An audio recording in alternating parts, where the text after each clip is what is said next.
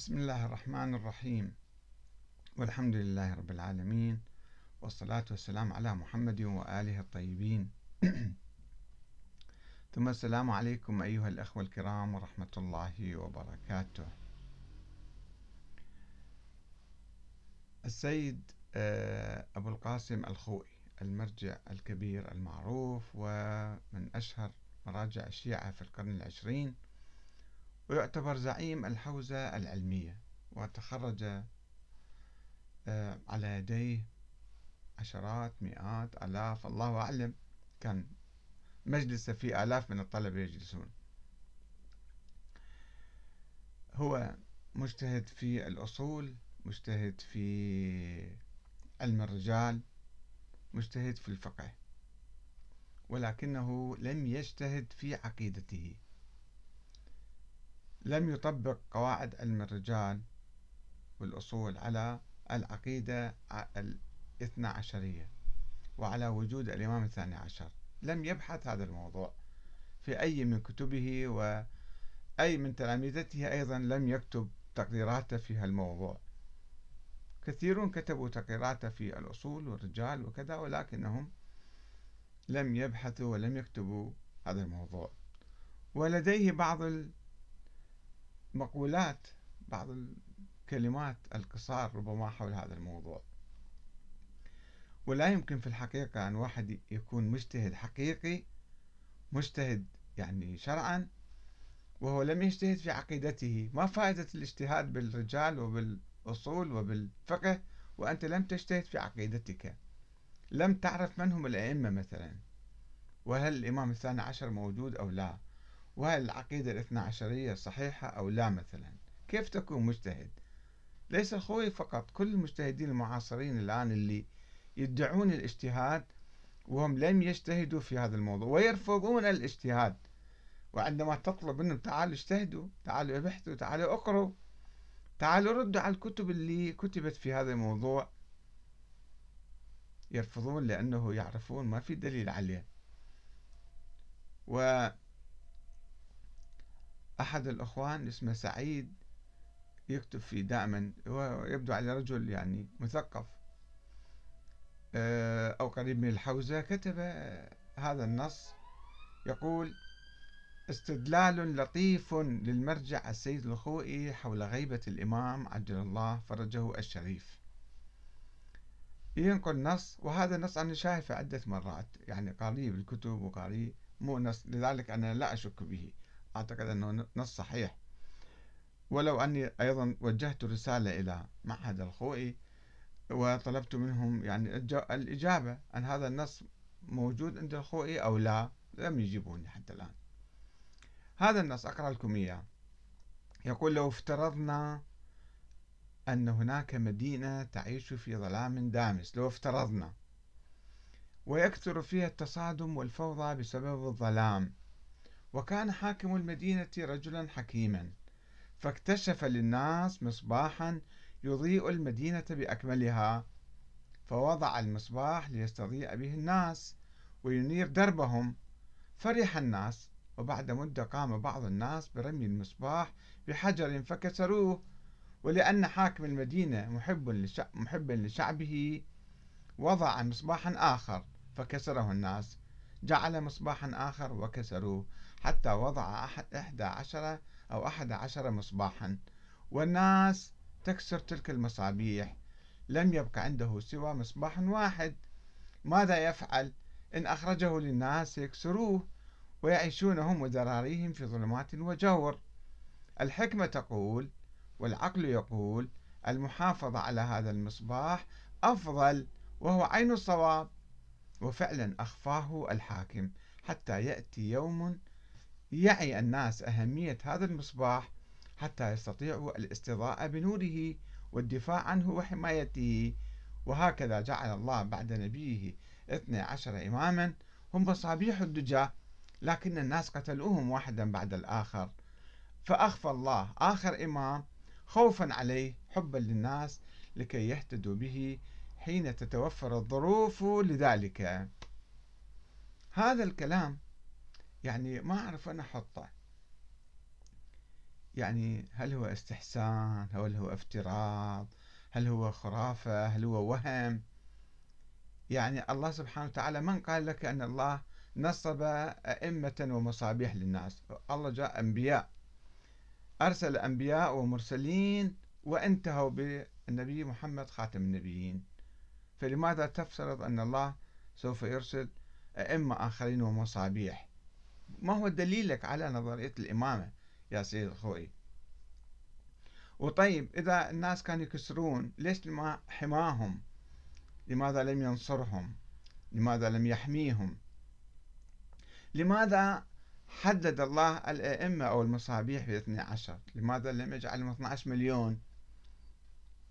إذا هو يريد يرسل مصابيح للناس خلي يرسل له واحد بعد آخر حتى يكونوا ملايين. ولماذا منع المصابيح عنهم؟ عن الشيعة 1200 سنة الآن ما عندهم إمام. فنظرية أو كلام لا يقوم على أي دليل لا قرآني ولا حديث نبوي ولا حديث حتى من أهل البيت. نظرية الاثنى عشرية أهل البيت ما كانوا يعرفوها. ألفت في القرن الرابع الهجري. الإمام محمد بن حسن العسكري لا يعرفه الحسن العسكري نفسه. ولا يعرفه عامة الشيعة لذلك وقعوا في حيرة. ويجي واحد بعد ألف سنة ألف ومئتين سنة يتفلسف بهذه الطريقة. يحاول أنه يثبت وجود الإمام الثاني عشر. هل هذا دليل شرعي؟ دليل عقلي مثلا؟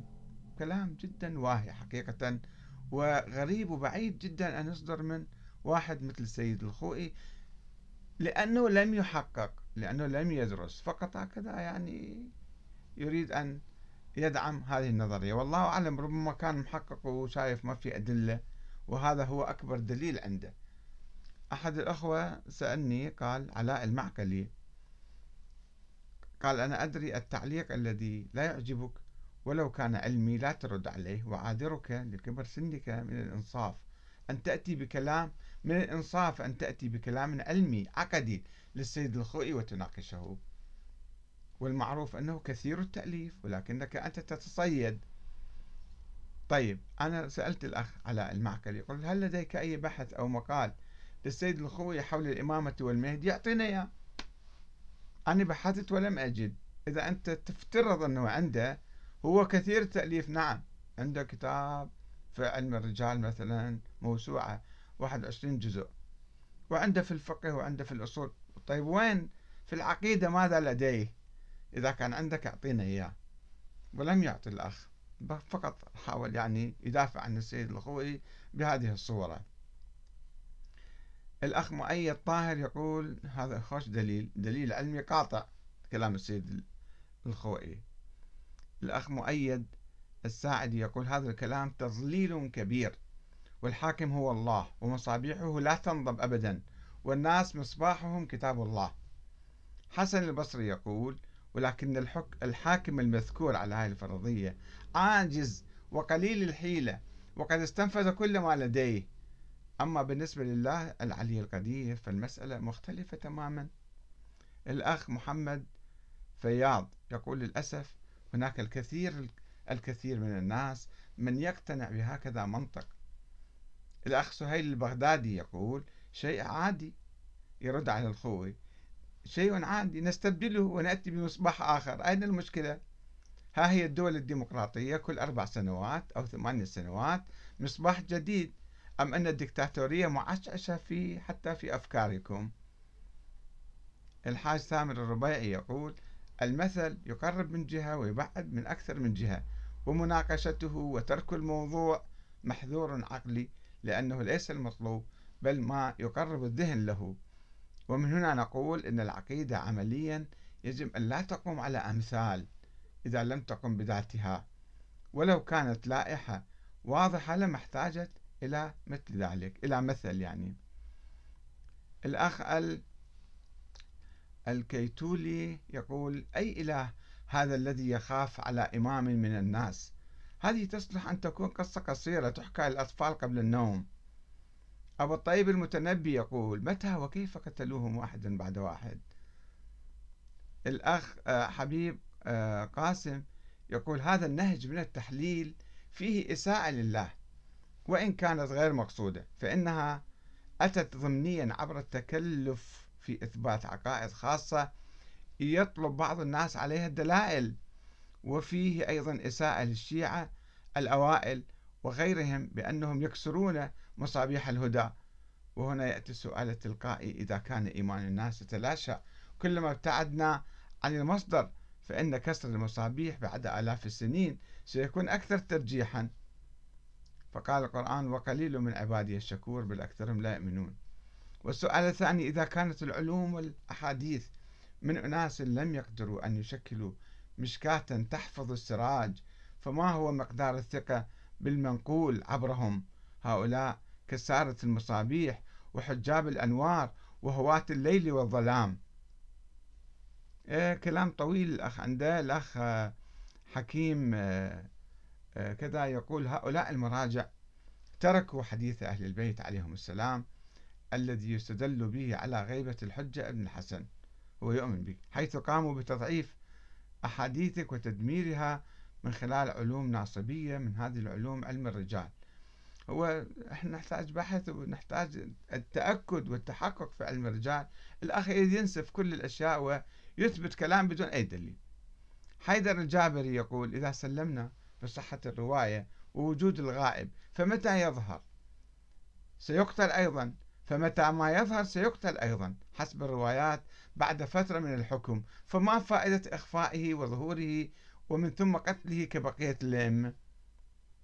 ناظم أبو فارس يقول طبعا الاحتفاظ بالشيء إلى ما لا نهاية سيؤدي إلى تلفه وعطبه. حسين علي يقول تقتله امرأة تميمية أي من بني تميم. آه، فراس الجنابي يقول قصة بائسة مضحكة. تتحدى الله بها. هل الله عاجز عن حماية أوليائه أو نصرهم؟ حاشا الله. كميل الشمري يقول الله عز وجل ليس بعاجز ولكن يختبر العباد لينظر كيف طاعتهم له في أوليائه. فالأخ فراس يجاوب ويقول له أين آه، أولياء الله الآن؟ الواجب طاعتهم؟ آه الأخ ليث حميد يقول إن تنصر الله ينصركم. وين صارت إذن؟ ليش ما ينصر الأئمة يعني؟ وعصام القاضي يقول هذه الفرضية للسيد الخوئي تدحض النظرية نفسها من الناحية المنطقية ولا أتكلم عن الناحية المذهبية. فلو افترضنا أنه لم يتم كسر المصباح الأول الذي وضعه الحكيم فكم سنة سيبقى المصباح الأول يضيء قبل أن ينطفئ تلقائيا بسبب نفاذ عمره وكذلك المصباح الثاني والثالث إلى الثاني عشر؟ هل يمكن أن يعيش الناس باثني عشر مصباح فقط مهما أطال الله بعمرهم والذي وصل الآن قرابة 1400 عام. هذا يؤكد قول الله تعالى في كيف يجب أن تكون الأمة هي التي تقود نفسها بنفسها. عندما قال تعالى كنتم خير أمة أخرجت للناس تأمرون بالمعروف وتنهون عن المنكر. أنتم تقودون أنفسكم يحتاجكم يجي إمام من الله تعالى يعني. أياد الحسن يقول ولماذا هذه العقيدة النظرية والمستوحاة من صنع وهوا من صنع وهواجس البشر ولم تكن من صنع الله؟ ولماذا دون غيرها هناك الكثير من الأحداث تجسدت وتخلدت وذكرت بكتاب الله؟ إلا هذه القضية بقيت المنظور والتنظير الإنساني وعلى الجميع أن يسلم ويثق فيها؟ كيف؟ وأنا لا أجد ما يثبت ذلك كلها كلها تنبؤات وأساطير وتحليلات لا تنسجم ولا تتطابق مع أمر الله وكتابه العظيم. لذلك أصبحت ليس فقط مشكوك فيها وإنما تلمع وتنتج أحداثا وبدعا وخرافات لكل حسب رغبته ومزاجه. إذا ليست هكذا نفهمها. فالله سبحانه وتعالى عظيم لا يترك شأنا إلا وفيه الحق المبين. الأخ عيسى ردين يقول هذه افتراضات وتمنيات كلام السيد الخوئي. والدين الصحيح لا يبنى بهكذا أمور وإنما يتعامل آه، يتعامل ما هو واقعي ويتماشى مع القرآن والعقل. ومتى يهتدي الناس لكي يظهر لهم المنتظر؟ إن هذه الافتراضات هي نفسها موجودة لدى الأديان الأخرى. وحينما يهتدي الناس فهل هناك حاجة بعد لمصلح؟ الأدلة كما أوردها أصحاب العقول من أهل البحث والتحقيق تقول لا صحة لهكذا خرافات وخزعبلات فلماذا التمسك بها؟ هل هي العزة بالإثم أم ترونها منقصة لأهل البيت؟ بل على العكس هو دعم ولتنظيف والتنقية من الأوهام والدسائس التي وضعت لأغراض سياسية وتفرقت وتفرقت الأمة والسيطرة على عقول الناس وأموالهم وجعلهم عبارة عن روبورتات ودمى مخدرين بأفيون بزعامات العمائم يسيرون الناس حسب ما تقتضي مصلحة يسيرون الناس حسب ما تقتضي مصلحتهم. وأهل البيت عليهم السلام براء منهم ومن أفعالهم وأكاذيبهم. الأخ حبيب الأسدي يقول لا شك أن اعتقادا هذه منزلته وعقيدة عقيدة بهذا المستوى من الخطورة لابد أن نجد لها أصلا في القرآن منصوصا عليه صراحة لا تقبل الشبهة أو التأويل كما هو الشأن في جميع أصول الدين فليس في القرآن. كله آية واحدة آية واحدة تنص على الأمر بالإيمان بالمهدي المنتظر لا عموما بلا تحديد ولا خصوصا بمحمد بن الحسن العسكري. كما أنه لا توجد آية واحدة تنص على النهي والتحذير من الكفر به وهو ما لا يتفق مع شأن القرآن في الحديث عن أصول الاعتقاد. الواقع أن الشيعة آمنوا بالمهدي عن طريق التلقين منذ الصغر لا أن عقولهم المجردة دلتهم استقلالا عليه. إنه اعتقاد تبنوه بحكم البيئة كما يولد الصيني والياباني فيكون بوذيا بحكم البيئة. لا بحكم العقل كما يولد الأوروبي والأمريكي فيكون نصرانيا وهكذا. والدليل أن المولود في غير البيئة الشيعية كمصر والجزائر واليمن والسعودية أو أي مدينة أو قرية غير شيعية ينشأ ويترعرع ولا يخطر موضوع المهدي على باله ولو كان من كبار العلماء والمفكرين والفلاسفة والمنطقيين. بينما تجد كل مسلم على اختلاف بيئته سواء كانت سنية أو شيعية يؤمن بالله وملائكته وكتبه ورسله واليوم الآخر ووجوب الصلاة والزكاة والجهاد وحرمة الزنا والكذب والربا وما إلى ذلك. إن القول بأن شخصا ما يملأ الأرض عدلا بعدما ملئت جورا إذا كان المقصود بالأرض كل الأرض لا سيما كما يتصور عامة الشيعة أن ذلك سيحدث بلمسة ساحر وأن الأمور كلها ستتغير وتصفو تماما بمجرد مجيئه. فإن رسول الله صلى الله عليه وسلم لم يتمكن من القيام بهذا الدور الخيالي ولا أحد من الأنبياء عليهم السلام ولا صحابة رسول الله ولا علي بن أبي طالب الذي هو أفضل من المهدي المزعوم بل كان عليه السلام مغلوبا على أمره لم يتمكن من بسط العدل المطلوب في عاصمة خلافته فضلا عن غيرها. ما معنى أن يعطى, يعطى هذا الدور العظيم والفضل الكبير لشخص ما ولا يعطى لرسول الله الذي هو أفضل العالمين وخاتم الأنبياء والمرسلين أجمعين. أيضا مقال طويل أحد يحب يراجعه في صفحتي. الأخ حسين أحمد يقول بغض النظر عن صحة الإمامية ولكن هذا كلام الخوئي قياس مع الفارق وهل يقاس الله بالحاكم؟ وكيف الإله لا يستطيع أن يحمي مصابيحه فهذا الإله عاجز وأكيد ليس هو بالإله. آه، بالحقيقة مداخلات كثيرة من الأخوة الأعزاء. أبو مصطفى يقول الدليل الذي طرحه السيد الخوئي يدل على سطحية وبساطة التفكير وهو يفترض أن الله عز وجل عاجز على أن يخلق مهدي ومصلح الأمة من نسل الخاتم أو من نسل الأنبياء وهو الذي بعث للخلق من الأنبياء والرسل والحكماء الآلاف. ناظم حماد يقول يعني 1200 سنة في الظلام ولم يفهموا قيمة المصباح؟ ويقول عندما تستدل على عقيدتك بقصة خيالية وأسطورة أرسطية. نكتفي بهذا القدر والتعليقات كثيرة ومستمرة. يعني بالحقيقة شوفوا يعني الإنسان عندما هو مجتهد ومدرس وزعيم الحوزة العلمية السيد الخوئي ولكن في الأصول والرجال ومثلا بعض الفقه ولكنه في العقيدة صفر. ولذلك هو تأثر حتى بالغلاة المفوضة وأخذ أقوالهم وقال أن الأئمة يرزقون ويحيون ويميتون ويديرون الكون. وهذا تكلمنا عليه عدة مرات وموجود في موقعه في معهد الخوئي بإمكانكم تراجعون وتشوفون الكلام هذا. وفي كتبه مكتوب أيضا ويعتقد أن الإمام المهدي هو الآن الموجود الإمام الأخير هو الذي يدير العالم ويرزق ويحيي ويميت. فلذلك نقول يجب على الحوزة أن تنفض كل هذا الغبار عنها وهذه الخرافات والأساطير والنظريات الواهية وتعود إلى القرآن الكريم وتعود إلى العقل تعود إلى الواقع.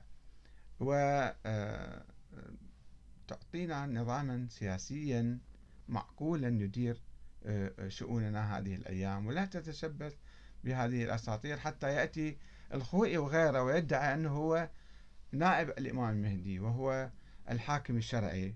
يفرض سيطرته على الناس ويأخذ فقط الخمس من الناس ولا يقوم بأي دور آخر. والسلام عليكم ورحمة الله وبركاته.